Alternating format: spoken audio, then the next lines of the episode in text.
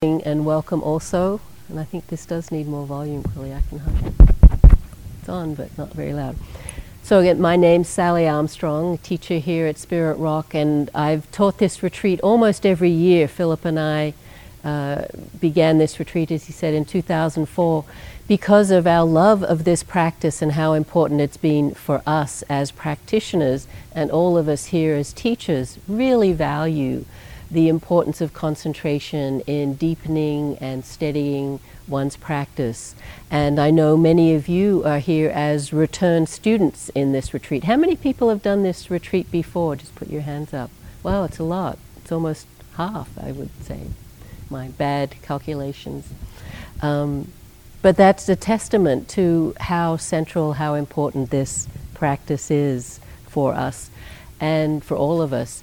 And it's a, a, retreat for more experienced students. There are prerequisites because we really feel people need a, a, grounding in mindfulness practice before they can really benefit from this kind of retreat, which is a little more technical than some retreats. And we'll be using perhaps more technical terms or Pali terms. Pali is the language the Buddha's teaching, teachings were written down in. So it's a little more advanced, you would you could say. So welcome, and I hope that's what you were looking for, because that's what you're going to get.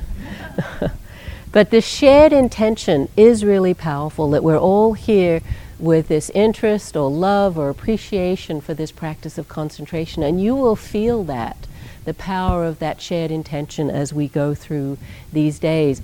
All, uh, all of the talks, all of the instructions, all of our practice centering on this technique, this practice of concentration. The Pali word is samadhi, so you'll hear us use that often. Um, we translate it as concentration. It's not a bad translation, but it's also not a great one. Uh, because when we use the English word concentration, it can have a sense of narrowness or even tension in it, in, in a laser like focus of concentration. And the Pali word samadhi really is pointing to something quite different as an experience.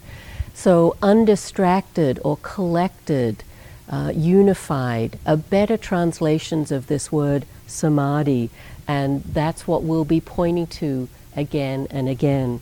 One of our teachers, Richard Shankman, who often teaches this retreat, has written a whole book on the practice of samadhi, and it's called Samadhi. It's a great book. And he talks about the definition of this word, the literal definition of samadhi. It says, generally translated as concentration, it's derived from the Pali prefix sam, S A M, meaning together, and the root da, meaning to put or place. It is related to the Pali verb samadahati, meaning to put together, to bring together, to concentrate. Thus, samadhi entails the unifying of the mind in a steady, undistracted awareness. And these are the qualities that we'll be talking about, um, describing, giving instructions for and encouraging you to incorporate into your practice the unification of mind, the collectedness of mind. We all have the capacity to deepen our ability to be present. In our culture, many people are losing that in the busyness, in the stress, in the in just the multiple, multiple sets of input that all of us have coming at us all the time we live in a culture of busyness where busyness is actually celebrated. It's like anytime you ask someone, "How are you? What are you? Do, you know, what are you up to?" Oh, busy, crazy busy, so busy. You know, from morning to night, busy, busy, and it's like it's a badge of honor if you're busy, and if you're not busy, it's like, "What are you doing with yourself? Doesn't anyone care about you? Or you know, what you're doing is not valuable. If you're valuable, you're busy." And we really want to emphasize another value, which is you know, to actually discover presence and stillness and simplicity.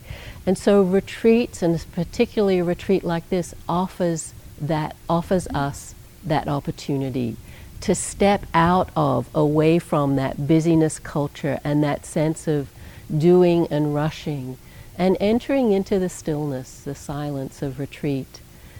One of the huge supports to that is, of course, extricating ourselves from the complexity of our lives into the simplicity of our little room, whatever it looks like, with its small bed and a few coat hangers, giving up email, internet, texting. You, you know, we've tracked year by year the, the way that phones have uh, grown in their capacity and the cell phone reception's gotten better. It used to be impossible to get it anywhere over the hill. You know, you drove over White's Hill and it was like out of range, you know, any phone call. And then gradually, year by year, so it's kind of available around here now.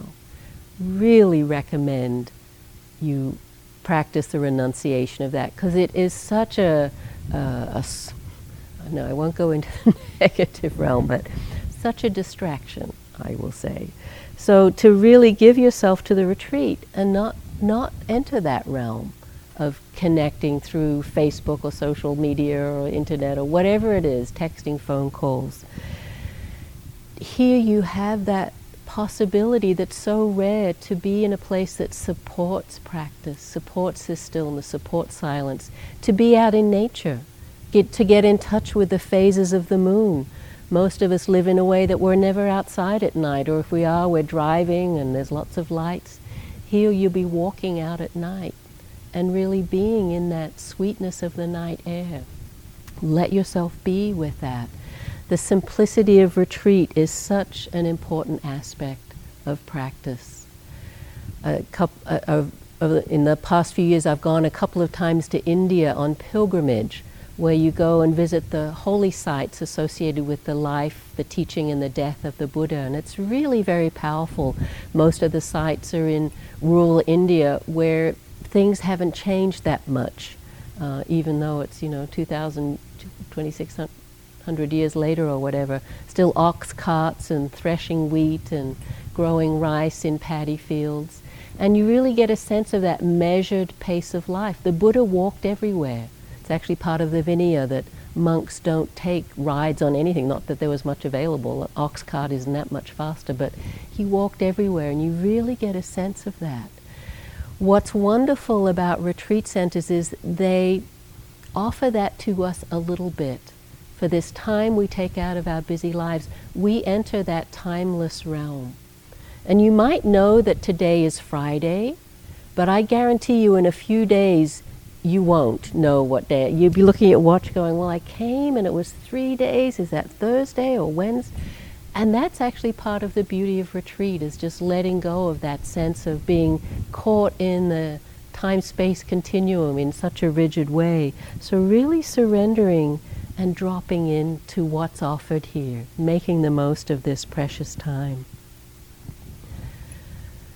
We'll be talking a lot about concentration. As I said, all of the talks, all of the instructions, we'll actually be repeating ourselves a lot because there's only so much you can say, but it bears repeating, so we'll be saying it over and over again.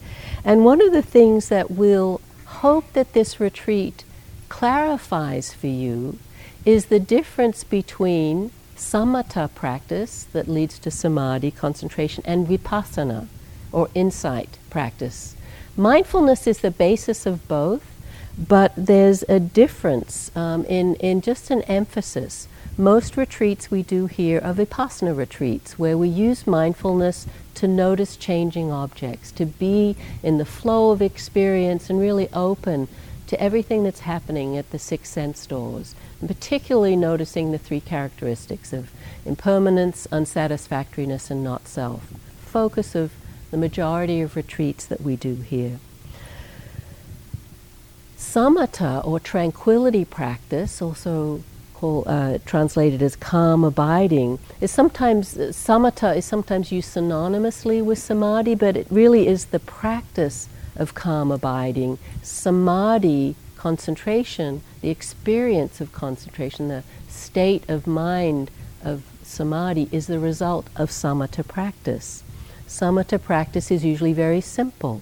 They take, taking one object and focusing on that rather than the range or the breadth of different experiences.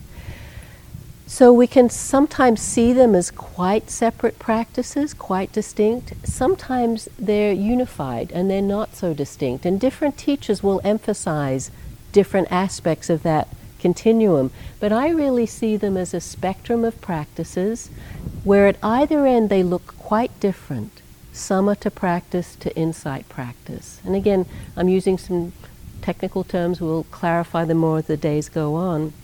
So at either end they look quite different. But most of us are most of the time practicing in the middle realm where they're both being cultivated. In most meditation practice, you're cultivating concentration. You need that steadiness of mind, but you're using it to be aware of changing objects. Here we're going to do samatha practice where we choose a simple object like the breath and we return again and again to that with a sense of not so much including everything else that's going on. So it's just a, a difference in um, emphasis. As I said, that's one of the things we really hope that this retreat can clarify for you what those different practices feel like and how to put emphasis more in one place or another in a skillful way in response to how the practice is unfolding.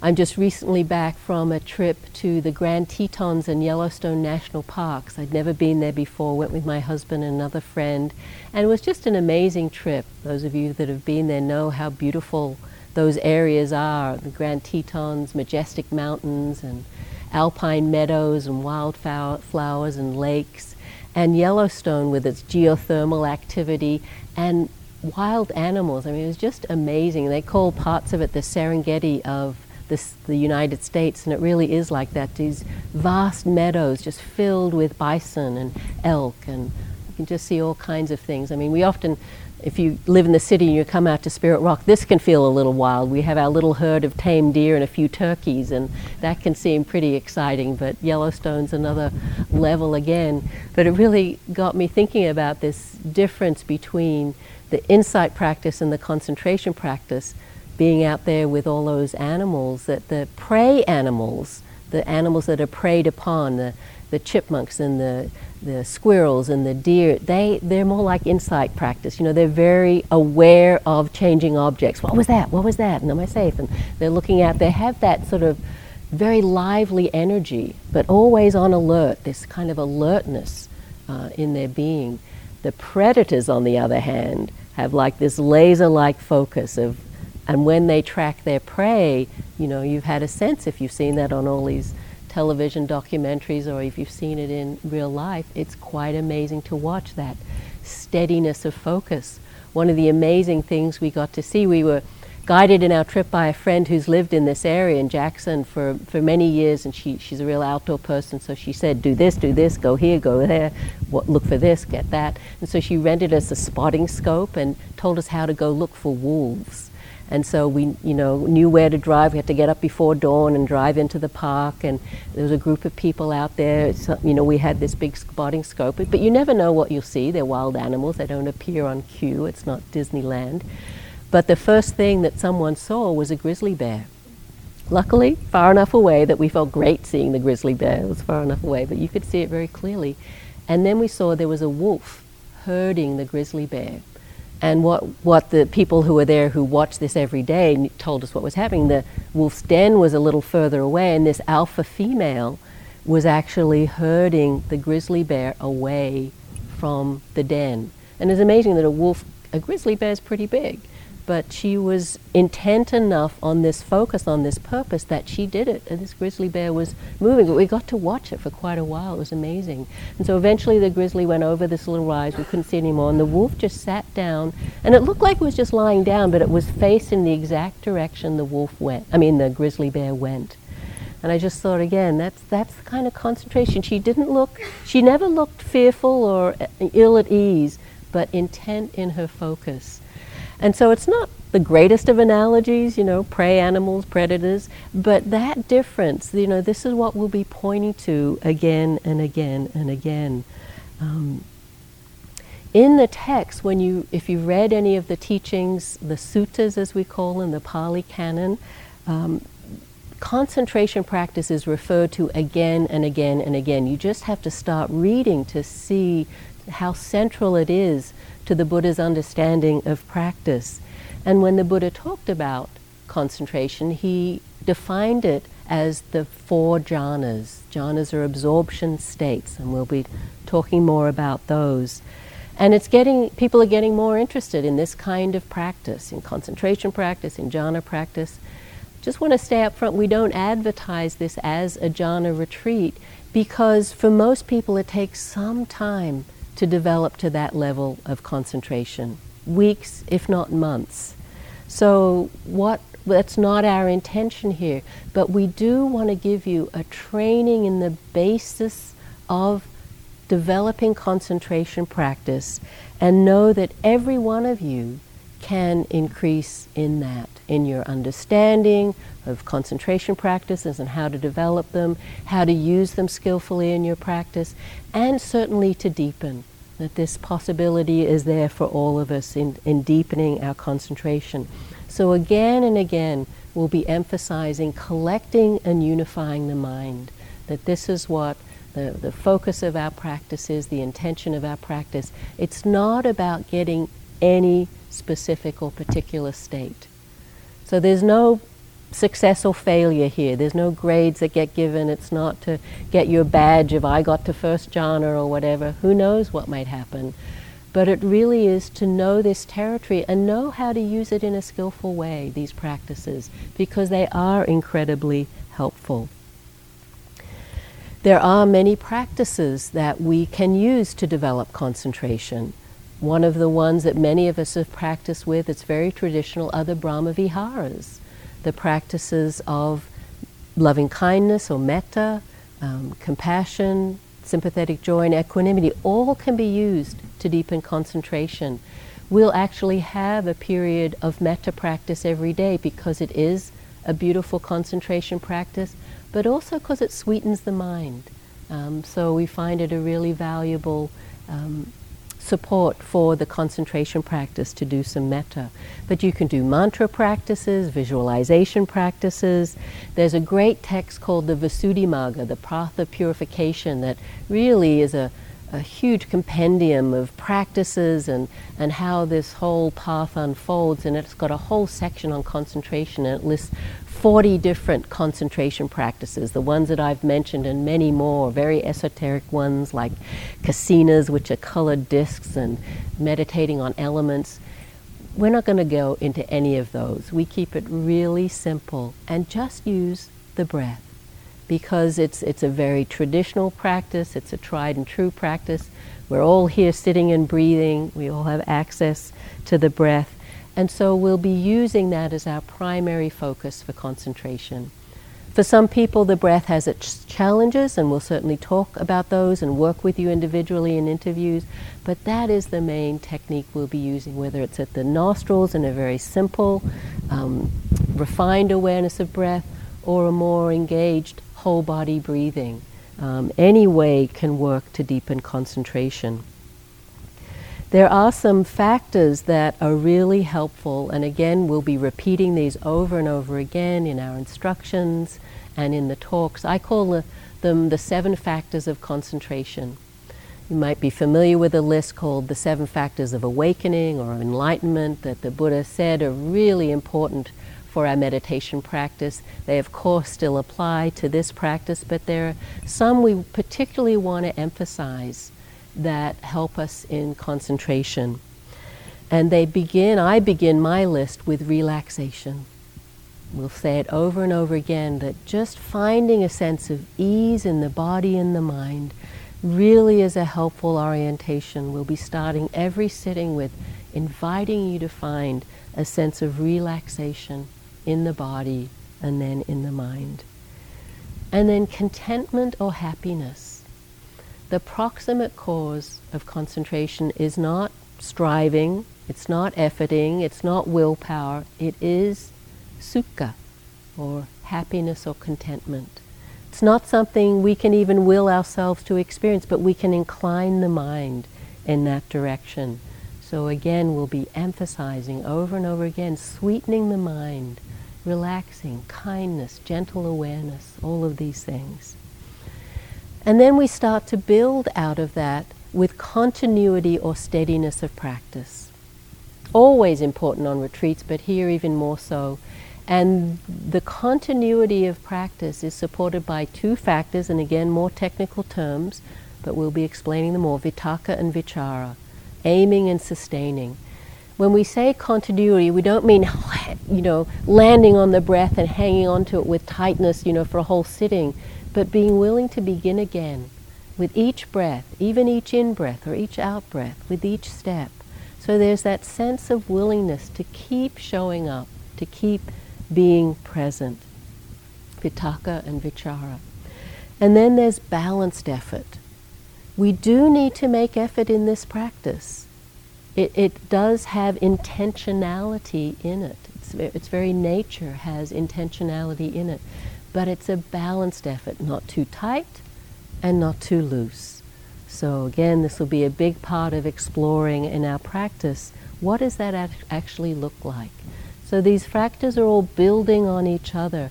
And this once we get the balanced effort, once when we're always playing with that, it's not like we land there and that's, you know, good to go. It's always a calibration that we're working with. We start to develop the calm or the stillness that this practice invites. We start to really more deeply enter into the silence. This is a very important part, particularly for concentration practice. Stillness of mind and body, starting to calm, these, this is the direction we go to. It's, it's not so much the insight practice of curiosity and investigation and, and kind of looking deeply. It really is a surrender to stillness, to quietness. Suzuki Roshi, that great Japanese uh, Zen teacher, has this to say about concentration. He's talking about zazen, which is the Zen style of meditation practice. He says, In zazen practice, we say your mind should be concentrated on your breathing, but the way to keep your mind on your breathing is to forget all about yourself and just to sit and feel your breathing. If you are concentrated on your breathing, you will forget yourself. And if you forget yourself, you will be concentrated on your breathing. I do not know which is first. So maybe your koan on this retreat is kind of to discover which is first or to play with both and to see how, you know, you put a le- little effort here and you let go a little there and the practice just comes together. And then the last factor of concentration is surrender. And this is so important in this practice because there are so many distractions, so many things we can do with the mind and body, and all we're asking of ourselves is just to sit and be with the breath in the simplest of ways. So we have to surrender again and again and again to the breath, to the posture, to the schedule, to the whole retreat container. So really um, coming to that again and again and again, just letting go of a sense of agenda, of a sense of doing, and this, just being with this simplicity of breath and the practice. And ultimately, we need to remember that our goal isn't to get concentrated. That may be an intermediary goal or intention, but the goal is to discover freedom or happiness or liberation for ourselves here and now. And that concentration is a really important and valuable tool in that unfolding but it's not an end in and of itself. As I said, throughout the sutras, the Buddha talks about developing concentration and then turning the mind to insight. And that's the direction we'll go in this retreat also, just seeing how we can use concentration in this way. So, as I said, I'm just back from this trip up to the mountain. In the mountains, did a lot of hiking, often up at eight, ten thousand feet. And you know, it's a challenge at first as you get used to altitude, but you really do get used to it. And then coming back down to, you know, we're not far above sea level here. You probably know athletes train at altitude uh, to get that kind of hit of oxygen, I guess it is. That just, and so my husband and I, we do this bike ride, and we got back on Friday. We do this bike ride, about 24 miles, and without even trying, we cut a number of minutes off our time, just feeling that that. Uh, impact of the training at altitude that, that we've been doing. Concentration practice is a bit like training at altitude.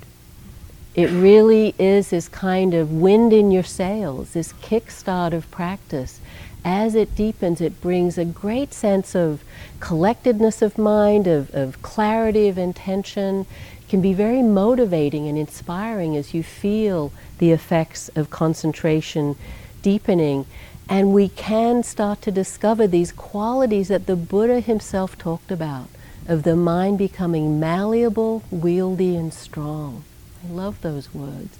This is the po- possibility, the potential of concentration, and we can feel that for ourselves. Each one of us has this capacity. We all have different capacities and we all come in in different places, but that's the direction of this practice, and we can all have a sense of that. But as I said, concentration is just kind of the wind in your sails. It's the, it's the supporting factor, but it's also what grounds or deepens or stills. It's your anchor, and you'll feel that too this steadiness, this stillness that can develop. And that's what we're inclining towards. That's what the goal of this practice is not just the concentration itself, but this ultimate stilling, this, this quenching of the fires of greed, aversion, and delusion. Concentration is the anchoring, the develops this capacity to drop into that place where this freedom that the Buddha talked about is possible.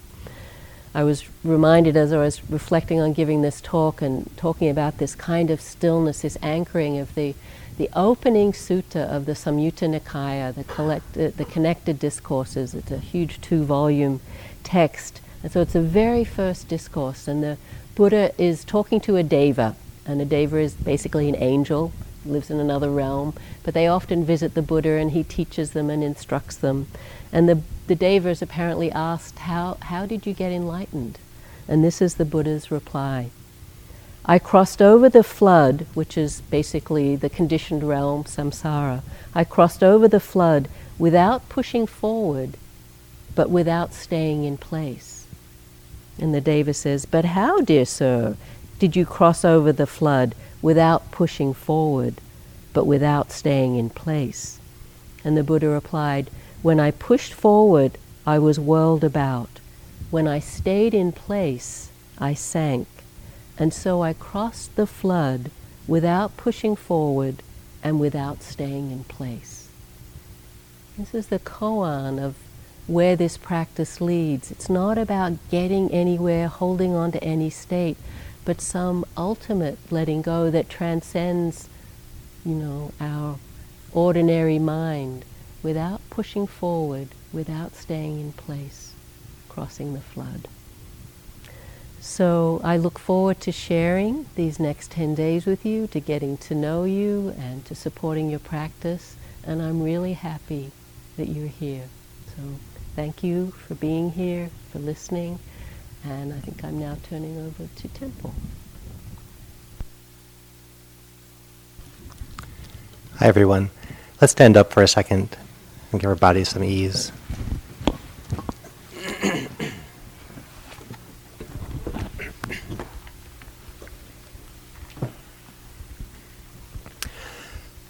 One of the things you'll discover on this retreat is that it's actually difficult for the mind to come into its resting place if there's a lot of physical pain. So allow yourself, when you need to, stand up and stretch. If That's helpful. There might be some pain we can't avoid, but. Thank you for listening. To learn how you can support the teachers and Dharma Seed, please visit dharma dharmaseed.org slash donate.